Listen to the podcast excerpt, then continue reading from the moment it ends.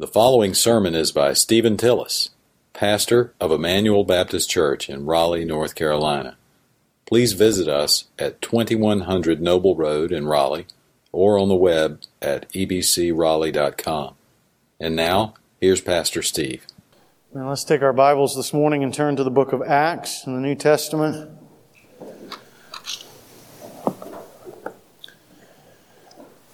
Acts 10 and 11.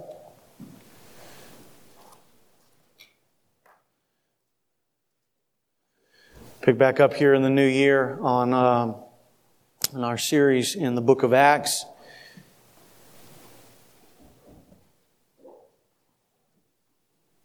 Let's go to the Lord in prayer today. Father, we love you.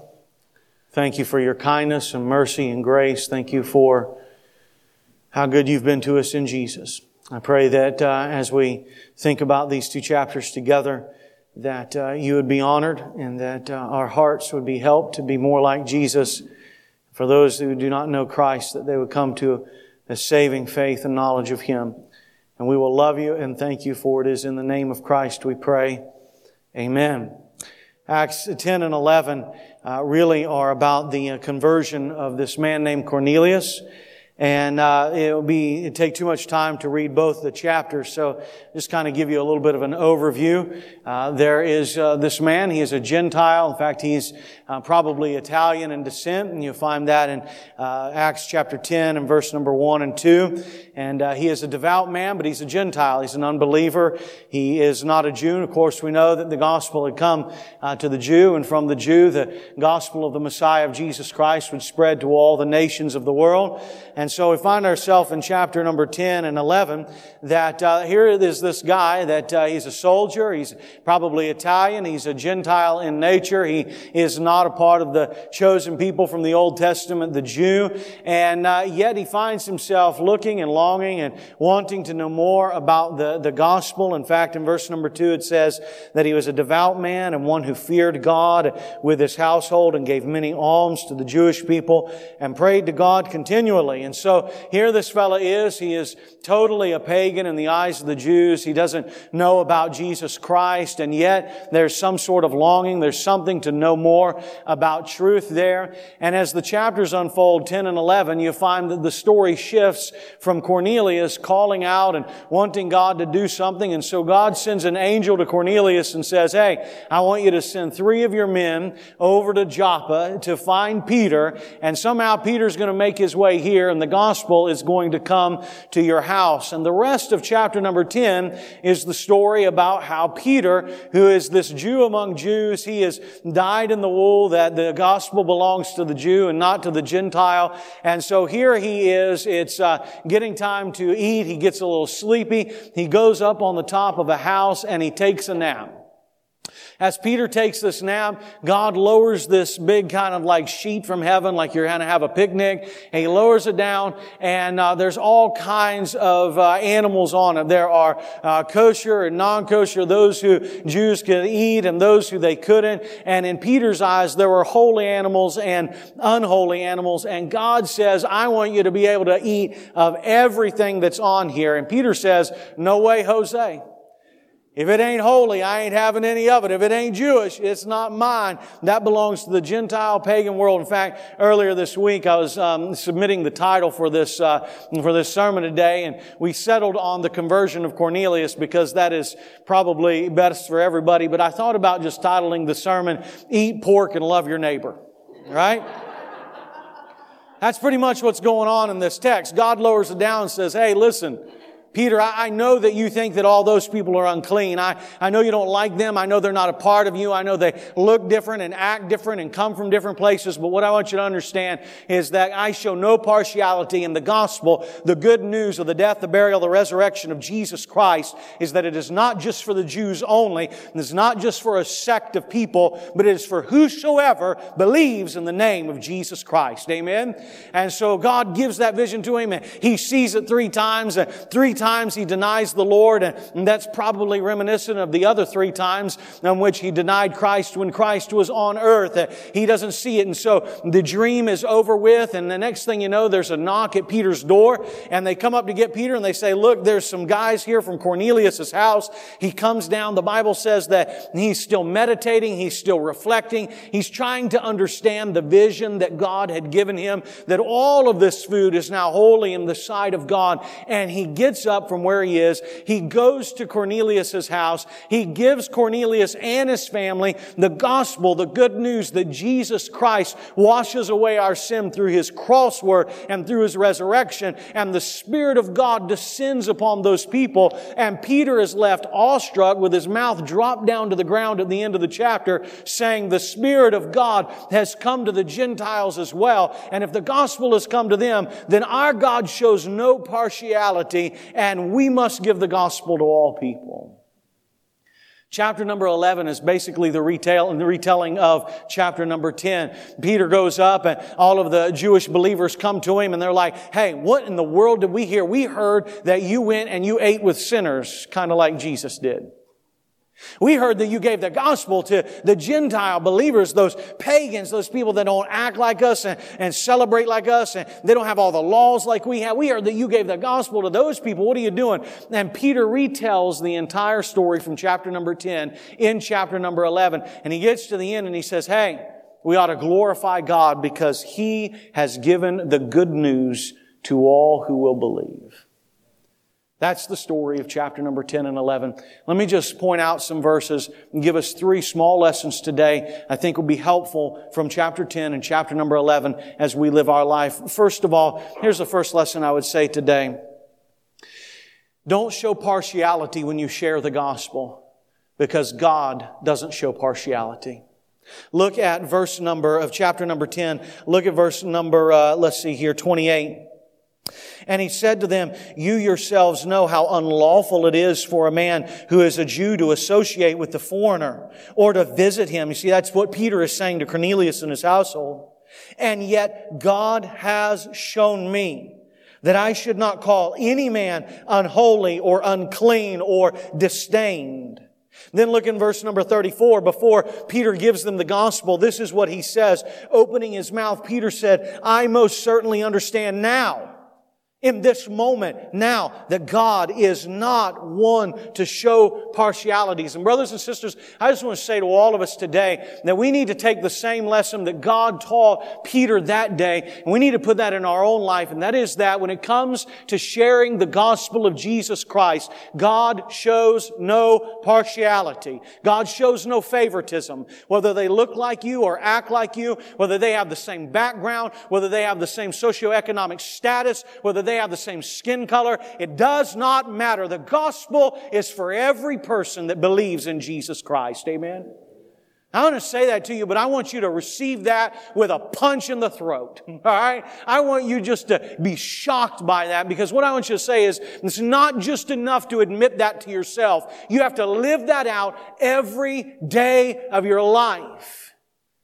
Not just in the gospel, but in the, in the gospel proclaimed with your lips, but in the gospel proclaimed with your life, and in the gospel proclaimed in quiet individual conversations that Jesus is good enough for all people at all times. And we ought to be loving our neighbor as ourselves. I just want to ask you that. Do you show partiality when it comes to the gospel? Hmm. Do you share the gospel with people that look like you?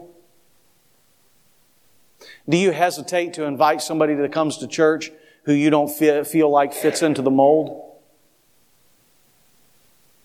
I want to encourage you to lay that sin of favoritism and partiality down in your life today. And I want to encourage you to learn the lesson that Peter learned, and that is that when it comes to the gospel and it comes to the way that we live our life, we show no favoritism, we show no partiality. Why? Because our God doesn't do that. Our God gives the gospel to people who maybe we disdain. Maybe I, maybe I should just give you an application point like this. The gospel is for people that you don't respect. Because I know that many of you in here today, you, you, you would hop on that bandwagon uh, to say, yes, we are open to every ethnicity in this church, and I am wide open to it, but I just want to say this to you. The gospel is not just for that. The gospel is for people that you disrespect as well. The gospel is for that immigrant who you're not sure whether he's here legally or she's here legally or not, and you have your nose tipped up and you're just going to kind of make your decisions and your calculations on their life. What I want you to understand is the gospel supersedes all of that. It'll settle itself out. But you don't have the right to judge those people.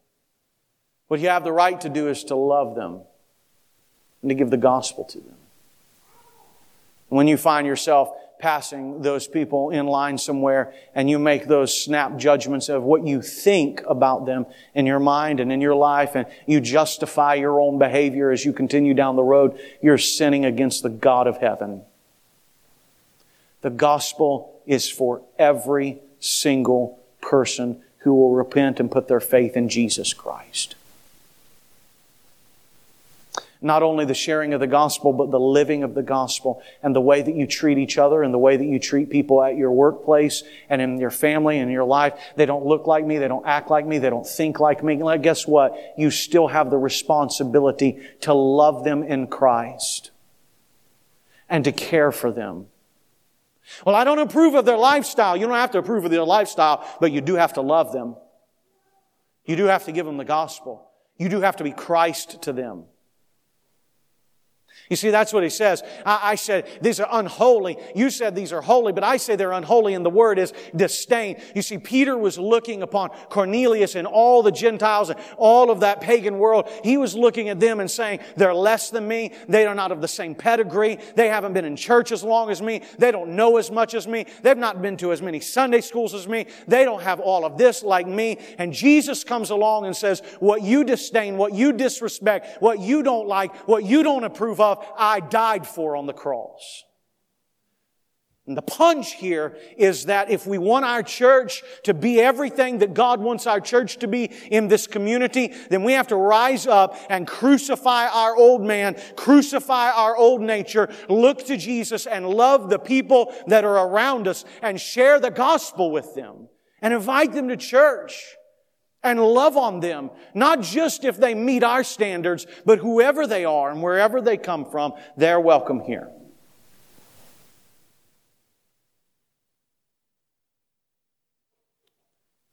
I can feel the approvals and the daggers, but that's okay. I'm going to tell you what Jesus wants you to hear today.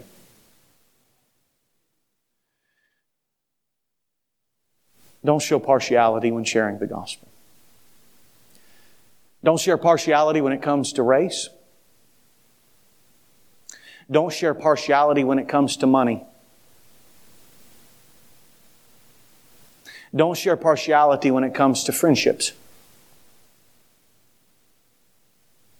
I've used this story here before, but I remember one year, several years ago, uh, Connie was putting together a Christmas dinner, and, and uh, she had she had a wrong idea. It was a biblical idea, but she had a wrong idea that rather than letting everybody sit at the tables that they wanted to with their own friends, that we would somehow try and be godly and biblical and just match people with whoever, so that they could get to know everybody else. And the ramifications that came from that were insane. You know why? Because you show partiality. Of course you have friends. Of course we have groups that we meet together. Of course there's people that we'd rather have dinner. Look, there's some of you, you know, they say, yeah, I, I, like that person better than that person. But I'm not talking about necessarily our likes and dislikes. I'm saying when it comes to gospel love and gospel care and ministering to the needs and the hearts of the individuals in our church, sit by somebody else. Talk to somebody else. When a visitor comes into our doors, talk to them and love on them and care about them. You say, well, I don't know how to do all of that. And it makes it, I'm scared and I'm a little fearful. For the gospel's sake, don't sit in your little groups and show partiality to your own people. Love the other people in your church. Why? Because that's how God acts. Well, I better move quickly to the second point. Kick your old habits in the teeth because they die hard.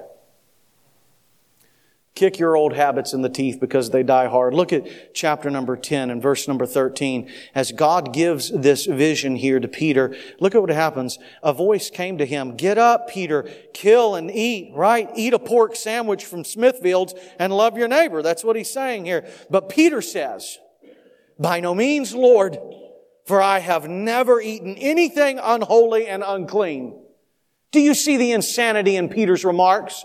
He says to the Lord, I have never eaten anything unholy or unclean. But what is going on? It's not so much what comes from the outside that makes a person desperately wicked, but it's what comes from the inside. So sure, Peter, your mouth may have never been on anything unkosher, un- unholy, but deep in the seating of your heart, you have a wickedness that says that you are better than other people. And who are you to tell the Lord who it is that you'll eat with, and fellowship with, and give the gospel to? But that's what Peter does. And notice it again. Again, verse 15. Again, a voice comes to him a second time. What God has cleansed, no longer considered to be unholy. And what does it say in verse number 16? This happened three times. And immediately it was taken up. Look over, if you will, at chapter number 11 at the retelling of the story. Peter says it again in 11 verse number 8. But I said, by no means, Lord, for nothing unholy or unclean has entered my mouth. But a voice from heaven answered a second time, what God has cleansed no longer considered to be unholy. This happened three times and everything was drawn back up into the sky.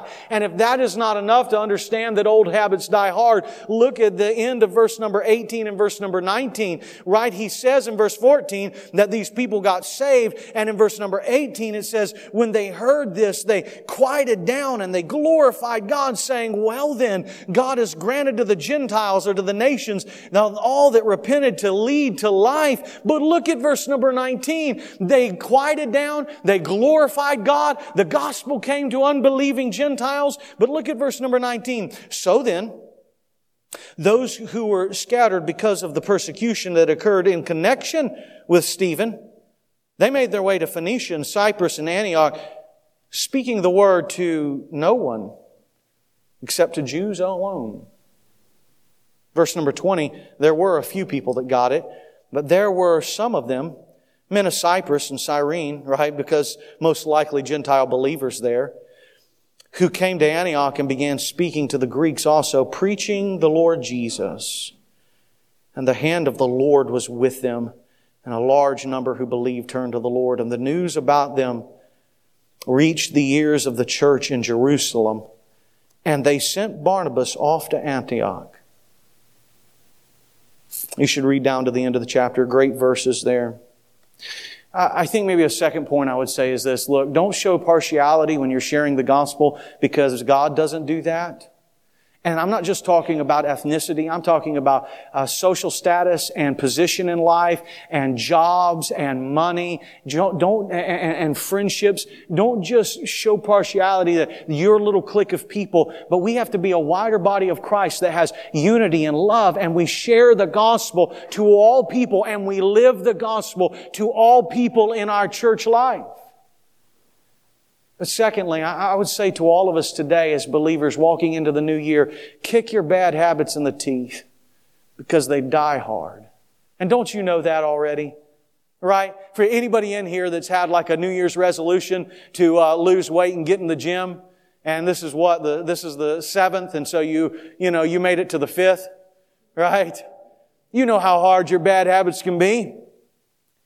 Brothers and sisters, I would say to you that our physical bad habits of maybe eating too much or not going to the gym or all of these kinds of things, none of those come or take the place or supersede the spiritual habits of showing partiality to some people or living in such a way that we don't reflect the gospel to all people in our community. I want to say to you, that is the nature of fallen individuality that we tend to huddle amongst ourselves. We only like our way. We only want it our way, I want to tell you something. Kick those habits in the teeth and be kind and gracious and loving and gospel centered to every human being in this church and in this community, no matter what they look like or where they come from.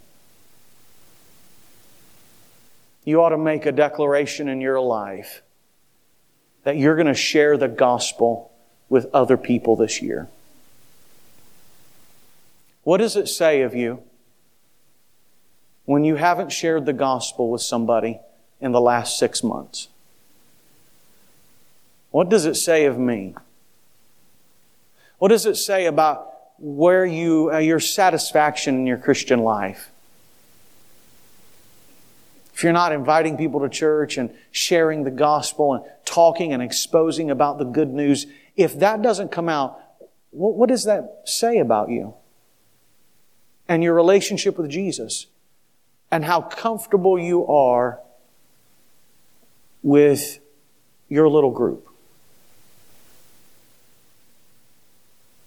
Could it be that you show partiality to your own mind and your own heart and your own soul and your own small little gathering. And you keep the good news of Jesus locked away in your heart instead of given away to everybody that you can possibly imagine. So, Steve, I'm afraid to share the gospel. Well, of course you are. Everybody is. But that's why we train people. That's why we love you. We'll help you. And can I say something to you? When you start to expose the gospel, when you start to share the gospel, when you start to invite somebody to come and listen to the word of God, you don't do that by yourself. God is with you. The Bible says, I'll be with you to the end of the age. Don't be scared. Don't be fearful. Share. Give away the gospel to all people. I think maybe it would be good for us this year to kick those old habits of partiality in the teeth. What had, what had happened? They saw that the gospel was breaking in on people, and for a moment they were happy. They quieted down and they rejoiced in God. But when Monday morning rolled around, they went right back to the same habits they always had. They only shared with their small little group. And I fear that even if we draw that into the 21st century in our church, that right now you're listening to the Word of God, you're listening to the Scripture, you've been here for Sunday school, you've sung the songs, we've prayed together, we give together, you listen to the Word, and even in your heart, something is pricking away, probably the Spirit of God that is saying, He's right. I need to share the gospel. I need to live the gospel. I need to make Jesus and the good news of Jesus the most important thing in my life so that it bubbles over everywhere and all the time. You feel that down deep in your soul. But I promise you, by tomorrow morning, if you're not careful, if you don't kick your bad habits in the teeth, you will go right back to the same life that you lived this last week. And we'll play this whole thing out for the next 51 weeks of the year, whereby you live the life that you want to live. You come on Sunday and know that there's more to life and goodness and joy and the gospel and the kingdom, and you'll go right back to it again. Make this the day and the time in your life that you kick that in the teeth and you decide that whatever time you have left on earth, you're going to live for Jesus to the fullest extent that you possibly can. Why? Because He's worthy of it. Let me make one last point. We'll finish today. I won't show partiality in sharing the gospel because God doesn't. Kick your bad habits in the teeth because they die hard. And maybe we should remember this. Good people need the gospel because they can never be good enough. Look with me, if you would, back at chapter number 10, verse number 1. You follow with me. Just give me a couple minutes here and we'll move into the Lord's Supper. But let me show you a way, a way to understand um, what the biblical authors are teaching. Look at chapter 10, verse number 1 and 2. now there was a man at Caesarea um, named Cornelius, a centurion of what was called the Italian cohort, right? The Italian job. Verse number two, a devout man and one who feared God with all his household and gave many alms to Jewish people and prayed to God continually. All right. Let's stop here for a minute. Let me teach you how to understand the Bible. Many times the biblical authors, when they're writing books, they will tell the same story twice in a row. And the reason why is for emphasis. They're trying to tell you what's really going on and what you really need to take away from the story. And almost every time the biblical author tells the, the story the second time, he leaves something out.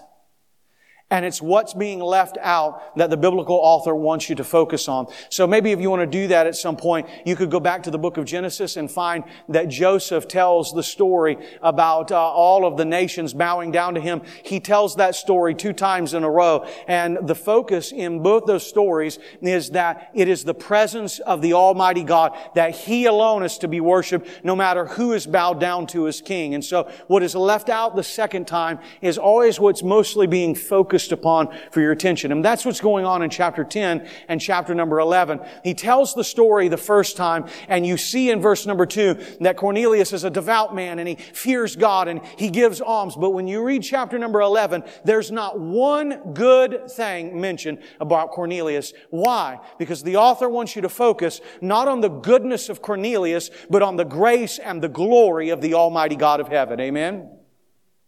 I've heard this preached before, and I've heard well-meaning preachers preach about Cornelius, and they've said, hey, look, Cornelius was a lost man, and he was devout, and he feared God, and he gave alms and tithes, and you know what? If a lost man could be fearing God and devout and giving tithes and alms, then certainly believers ought to. There may be some truth in that to be had, but that is not the focal point of this text. The focal point of this text is to say, even though Cornelius feared God, even though he was living living a devout life, even though he was giving alms, he still needed the gospel of Jesus Christ.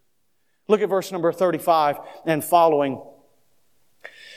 Peter says, but in every nation, the man who fears him and does what is right, he's welcome to an understanding of the gospel, right? The word which he sent to the sons of Israel, preaching peace not through your good works, not through being a good person, but peace through Jesus Christ. He is the Lord of all.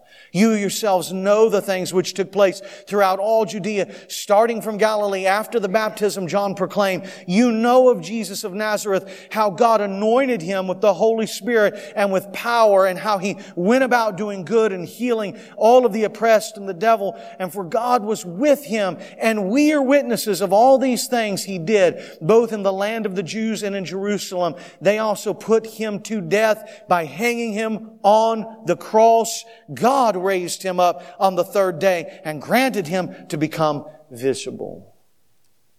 Look over, if you would, at chapter number 11, simply at one verse, verse number 14. And he will speak words to you by which you will be saved, you and all your household. And verse number 18. And when they heard this, they quieted down and glorified God, saying, Well then, God has granted to the Gentiles also repentance that leads to life. Whether you're here today and you've never trusted Christ, or whether you are a full on believer and you're thinking about your family or friends or our neighborhood, the gospel is for good people because being good is not enough. Cornelius was a devout man. He feared God. He gave alms to the Lord. And there are many people, even in this church. You might even say, I'm a member of this church. I've been here a long time. I've given. I've done this. I've done that. All of those things will not carry you into the glory of heaven unless you have trusted Jesus Christ as your Lord and Savior alone.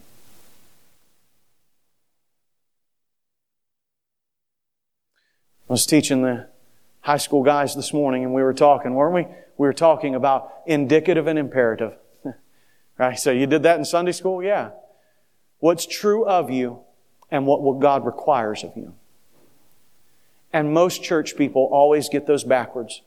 They want to do the imperative first. They want to earn God's grace. I'm going to do this and do that. I'm going to read my Bible. I'm going to pray. I'm going to do all these things. I'm going to, I'm going to be this. I'm going to be this. I'm going to be this. And then God will accept me. And that is not the way it works, my friend. You come to God broken and lonely and hopeless and you call out and say, only you can save me. Only you can help me. Nothing I can ever do will earn the favor of God. Please have mercy on me. And Jesus does. And when you receive a new heart that God gives you by the mercy of Christ, then you say, out of thankfulness, I will read. I will pray. I will come to church. I will share the gospel. Why? because I'm convinced that the one who saved me will teach me how to live life the way that it ought to be lived.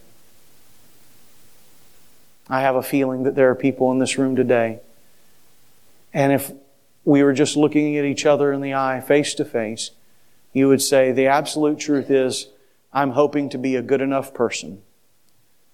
I'm hoping to be religious enough, Baptistic enough, that somehow I'll make it to heaven. I bring you good news from the Word. You will never be good enough. But that's okay. Jesus was good enough. And Jesus died on the cross and rose again so that if you would give up and trust Him, you could have His righteousness. And you could walk into heaven, not putting your thumbs in your suspenders saying, Look what I have done, but with your head bowed and glory being given to God, say, I am here because of what my Savior has done for me.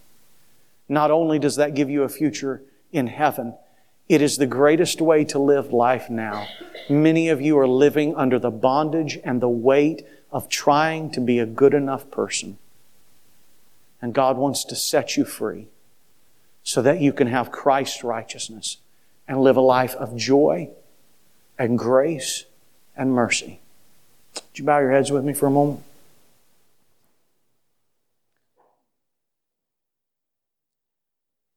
In just a moment, I will um, I'll pray. I'll give some instructions. We're going to enter into uh, our time together of the Lord's Supper. Brothers and sisters, why don't you just pray right now? And as you're praying, just listen to me. This is the time to confess to the Lord.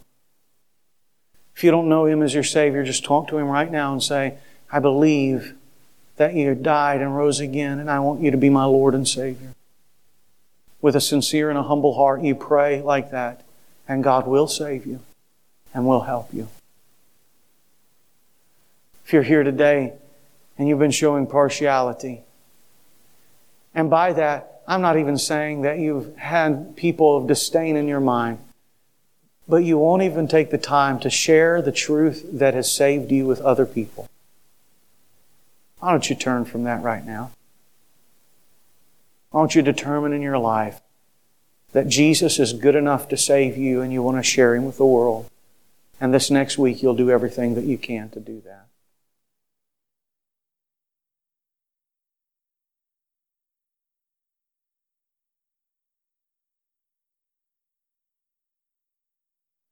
Let me pray for us as our deacons are getting in position. Our Father, we love you.